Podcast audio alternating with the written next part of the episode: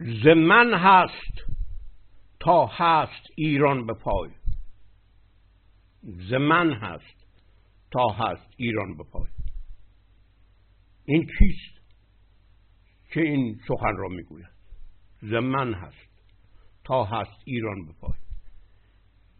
این چیست؟ این کیست که ایران از او پایدار است؟ ایران از او زنده است. ما در این سلسله گفتارها در پی این من هستیم. روان رستم به بهمن پسر اسفندیار که برای گستردن آموزه زردشت پس از بند کشیدن همه خانواده زال در صدد نابود کردن دخمه رستم است تا بنیاد سیمرغیان را از جهان برافکند؟ چنین می‌گوید. روان رستم. کی؟ دایه مامای رستم بوده؟ است سیمرغ اون مرغی که همه افسانه می‌دانند با افسانه دانستن این مرغ که خدای ایران بوده است خط بطلان بر کل فرهنگ ایران می‌کشند روان رستم به بهمن به بهمن که مبلغ و دعوت کننده به دین زردوش بوده است و خانواده زال را می‌خواسته است به هر ترتیبی هست از بین ببرد. چون طرفدار فرهنگی دیگر بودند این روان رستم به بهمن می‌گوید زمن بود تا بود ایران به پای زمن بود تا بود ایران به پای به گفتم گواه هست یزدان خدای. این کدام من هست که ایران با او می‌تواند همیشه از نو بر پاخیزد و همیشه بپاید؟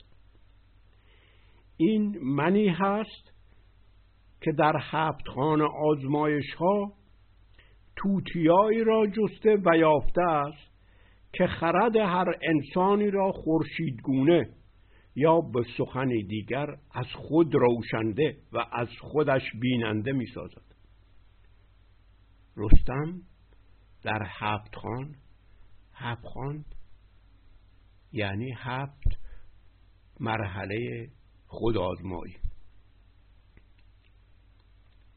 پیغمبرها میرون وحی می‌گیرن. سیمرغ فرزندان خودش را میفرستد. یکی آزمایش کن از روزگار. تو پهلوی من که خدا هستم نمان. برو در گیتی خودت را بیاد بیاد ما. این سر مشق و تنها رسالتی است که خدای ایران به انسان می‌داده است. یکی آزمایش کن از روزگار. تو خودت هستی که باید از آزمودن بی یاد بگیری. و این رستم است که هفت خان آزمایش را طی می کند و در آن توتیایی را مییابد که وقتی در چشم ها ریخته بشود خورشید گونه می شود مانند خورشید از خودشان روشن و از خودشان روشنی می‌دهند و از خودشان می‌بینند. این فرهنگ ایران است. از این است که زمن هست تا هست ایران بپای گواه بر این سخن نیست اهورامزدای بهمن زردشتی نیست که بر ضد چنین خردی است. بلکه سیمرغ یا ارتا خدای رستم است. خدای خانواده زال زر و سام و رستم ارتای خوشه بود که زردشت نام آن را اردی بهش گذاشت ارتای خوشه یعنی چی؟ یعنی خدا خوشه است و انسانها دانه از این خوشه همین تصویر تصویری است که تزلزل در همه افکار ما و اسلام و مسیحیت و زردشتیگری میاندازد. خدا فقط خوچه انسان هاست. این من به کسی که در برانداختن سیمرغیان سیمرغیان زن خدایان نه ایران بود. زن خدای ایران بود. اینها پیروان زن خدایی بودن ارتاییان هخامنشی ها و پارتی ها ارتایی بودن این من به کسی که در برانداختن سیمرغیان و دیگر اندیشان حدی برای دشمنی و کین توزی نمی‌شناسد حتی پس از مرگ خود این پس از مرگ او می‌رود دخمه او را او به او را ویران کند به آتش بکشد. وقتی که بالا سر قبر او می رود نامه ای می که در او نوشته است ای بهمن من می‌دانم تو میایی آخرین اثر من را که همین قبرم هست از بین ببریم. ولی برای پایرنجت برای زحمتی که کشیدی ببینید این برای دشمنی آمده است از بین ببرد. اون می‌گوید برای پایرنجت من یک هدیه به تو میدم. در زیر سر من جام جام هست. من این جام را به تو میدم. یعنی چی؟ یعنی بینش اهورامزداییت را بگذار کنار. در این جام جم که بینش بهمنی خود انسان است در این جام از سر بیاندیش خودت بیاندیش وقتی که بهمن در این جام میگرد این کینه این کینه ای که از درستم و خانوادهش به دل داشت این را ناگاهانی رها می کند و این کینه تبدیل به مهر می شود کسی که در جام جمع نگاه می کند در این خرد بنیادی خودش نگاه می کند چنین تحولی می یابد جام جمع چنین تحولی می تو بینش اهورامزداییت را کنار بگذار. در جام جمع بنگر.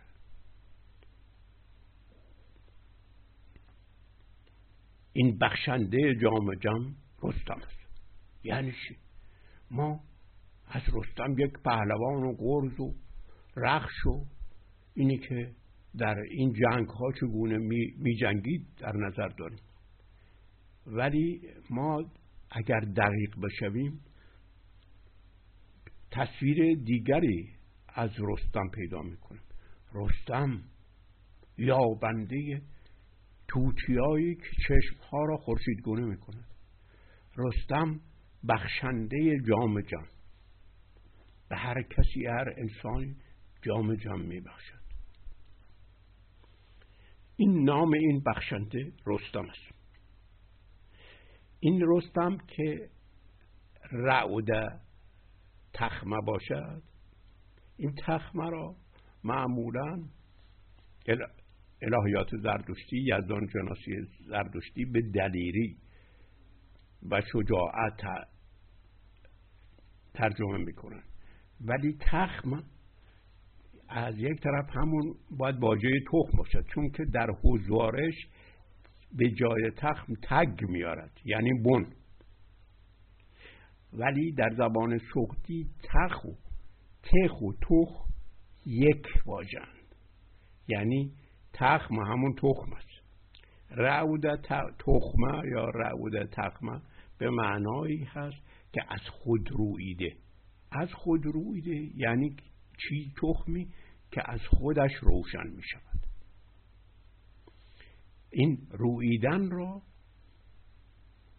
روشن شدن می گفتن چیزی که از خودش می روید از خودش روشن می شود این است که در فرهنگ ایران تخم سرچشمه روشنایی بود. یعنی روشنایی باید از خود وجود انسان زاییده بشود. برای این خاطر اسم انسان مر تخم مر تخمه بود. مر تخمه. نه مرته. مر تخمه. هنوزم در کردی به انسان مره می‌گوین نمیگن مرته میگن مره. مر تخمه بود. یعنی چیزی که از خودش سبز می‌شد از خودش روشن می‌شد. روشنی و سبزی در فرهنگ ایران با هم بسته است. روشنی در فرهنگ ایران هر گونه نوری نیست بلکه فقط نوری است که از هستی خود انسان زاییده شود. این اصلی که از خود روشن می شود. رستم است. این هر ایرانی است. سوار بر رخش است. رخش چیست رخش یکی به دو تا رنگ گفته می شود. به چرخ و سفید. به دو تا رنگ که پیوسته به هم است گفته می شود. علتش این است که در فرهنگ ایران پیش از زردوش زردوش این را ترد کرد و از بین برد. این اصل آفرینندگی بود. دو چیز که به هم پیوند میابند اصل آفریننده بود این دو سرآغاز تیف شدن بود. سرآغاز خود را گستردن بود. این است که دو تا که به هم پیوست می شود گوناگونی. از این رو است که رخش به رنگین کمان گفته می شود. رستم سوار رخش است. یعنی اصل پیوند دهنده. اصل تیف رنگارنگی سوار بر قوس غزه است. اصل پیوند دهنده رستم پیکریابی رنگین کمان و تیف و تنوع می باشد. رستم بخشنده روشنایی است که از تعدد و کسرت و پیوندیابی گوناگونی ها و رنگاری ها رنگارنگی ها آفریده می شود. و به هر جا برده می شود. و اینکه هر دو رستم و رخش در پایان با هم به چاه فرو می افتند بیان آن است که هر دو نیز جفت با هم دیگر باز زاییده خواهند شد. و باز برای پرشکرد یا نوزایی همه چشم ها و خردها را خورشید گونه خواهند ساخت. این در چاه فرو افتادن که امروز هم بقایاش در چاه جمکران و چاه سامره و اینها باقی مانده است. این به معنای این بوده است که از سر از زهدان زاییده می شود. که این درباره این بعد صحبت خواهیم کرد. زحاک پدرش را اهریمن در چاه میافکن پدرش کی بوده؟ پدرش همین ارتا بود. در چاه میاد. یعنی یعنی ارتا از بین رفتنی نیست. باز برمیخیز رستم و رخش هر دوتا در چاه میفتند یعنی اینها از سر زاده خواهند شد. هیچ وقت از بین نمی‌روند. این است که این مفهوم باز تابیده شده است در داستانهای امام دوازدهم. که امام دوازدهم اون شخص موعود از سر خواهد آمد از سر زنده خواهد شد. علتش هم این است که زمان رام است. خدای مادر زندگیست خدای شعر و موسیقی و رقص است. خدای شناخت است. این خدای زمان بوده است صاحب زمان کی است صاحب یعنی دوست. صاحب زمان بهرام است. که چهره های رستم و زال زر و سام چهره های مختلف این بهرام هست. اینها این رام و این بهرام در بن هر انسانی هستند. یعنی چی؟ یعنی در چاه زمیر هر انسانی امام زمان و صاحب زمان هست. و این باید زایده بشود. این امام زمان و صاحب زمان که در تفکرات شیعه یکی شده است اینها جفت بهرام و رام بودن که بون آفریننده دنیا بودن. که این را حافظ نام آنها را اورنگ و گلچهره می نامد خدای ایران ذات گل را داشت ذات خوشه را داشت. گل معنای خوشه را هم دارد. این اندیشه هم در عبید زاکان میاد هم در خاجوه کرمانی. رستم و رخش همون پرشکرد یا بازایی همیشگی سمندر از خاکت سرش است. شاه و یا قار که مر هم می‌گفتن نماد اصل راستاخیز یا پرشکرد و بازایی بوده است. این اصل از خود روشن شدن این اصل از خود روشن شدن که رستم و رخش باشد. آموزهی و مکتب فلسفی تازهی و دینی تازهی نمی آورد بلکه همه چشمها و خردها و دلهای انسانها را از نو از خودشون روشن می سازد تا خود بیاندیشند و بیافرینند. بازایی یا فرشگرد همیشه یادآوری از چیزی است که جامعه بدان هزارها آبستن بوده است. و در چاه و قار ناپیدای هستیش فرو افتاده و با گذشت زمان و با گذشت زمان فراموش ساخته شده است. ما به چه آبستنیم تا آن را بیاد آوریم و از خود بزاییم؟ ما به سیمرغ به اصل پرشگرد و نوآوری به سیمرغ و بهرام به رام و بهرام به رستم و رخش به جام جمع بستنیم در ما کاریزی نهفته است که دریای حقیقت از آن می جوشد سیمرغ در روی درخت در دریای فراخ کرد. بود سیمرغ همین دریا بود. این که یکی از نامهای اقیانوس سمندر است. از این دریا کانال هایی بود که به بن هر انسانی به بن هر درختی به بن هر تخمی کشیده می‌شد. یعنی خدا اصل آفرینندگی به همه چیز متصل بود.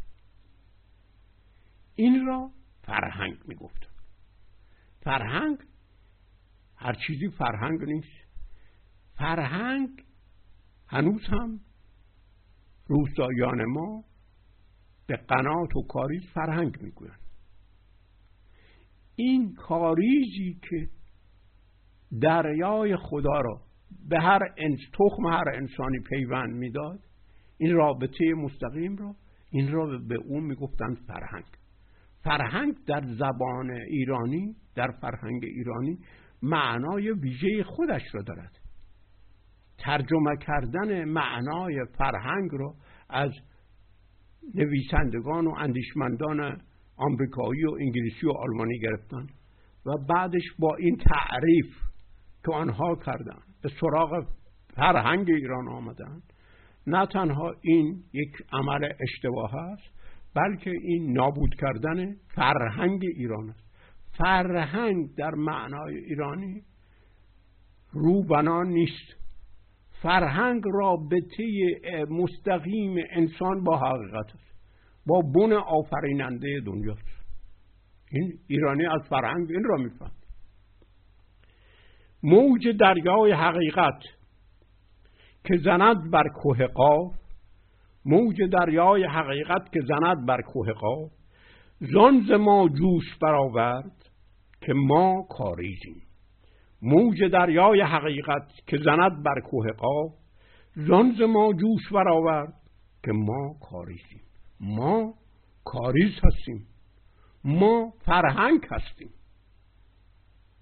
چون مستقیما با بون آفرینندگی در جهان رابطه داریم. بن آفرینندگی در ما می جوشد